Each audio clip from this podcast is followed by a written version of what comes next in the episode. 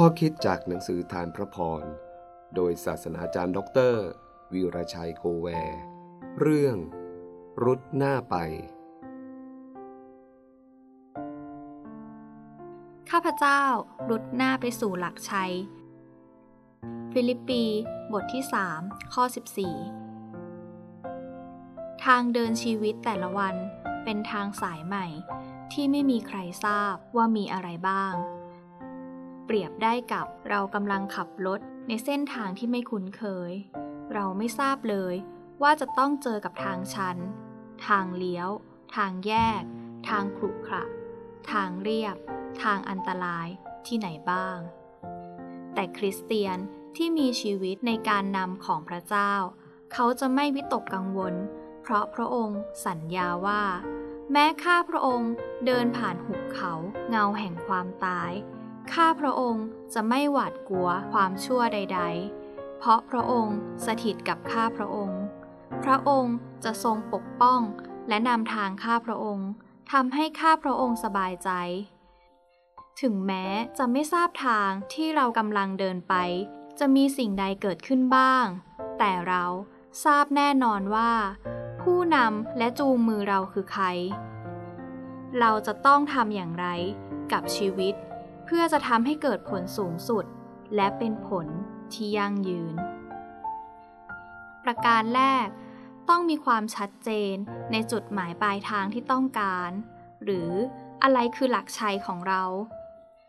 การออกเดินทางโดยไม่ทราบหลักชัย เราจะเดินวกไปเวียนมา หรือไม่ก็ปล่อยชีวิตล่องลอยไปตามกระแสสังคม ประการที่สอง เมื่อเห็นเป้าหมายที่ชัดเจนแล้ว เราศึกษาถนนที่จะพาเราไป สู่จุดหมายปลายทาง มีหลายคน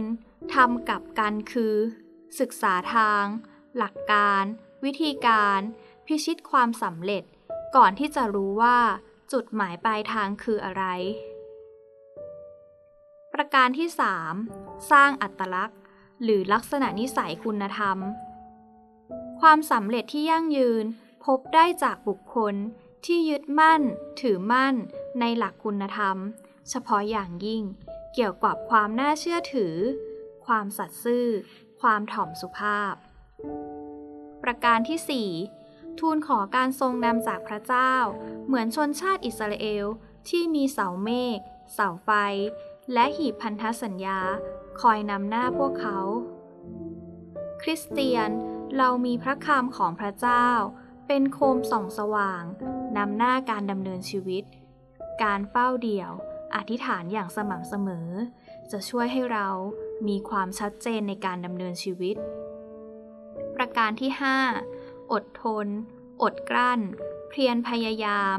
ถอดเกียร์ถอยหลัง และเกียร์ว่าง เหลือไว้เพียงเกียร์เดินหน้า วางแผนเดินหน้า วันนี้ ขอให้เราหันจากอดีต มองสู่อนาคต คิด พูด วางแผน ลงมือทำรุดไปข้างหน้า ขอพระเจ้า อวยพระพร ให้ชีวิตในแต่ละวันของท่าน เดินไปข้างหน้า ได้ดีกว่า และไกลกว่าเดิม ได้ตลอดไป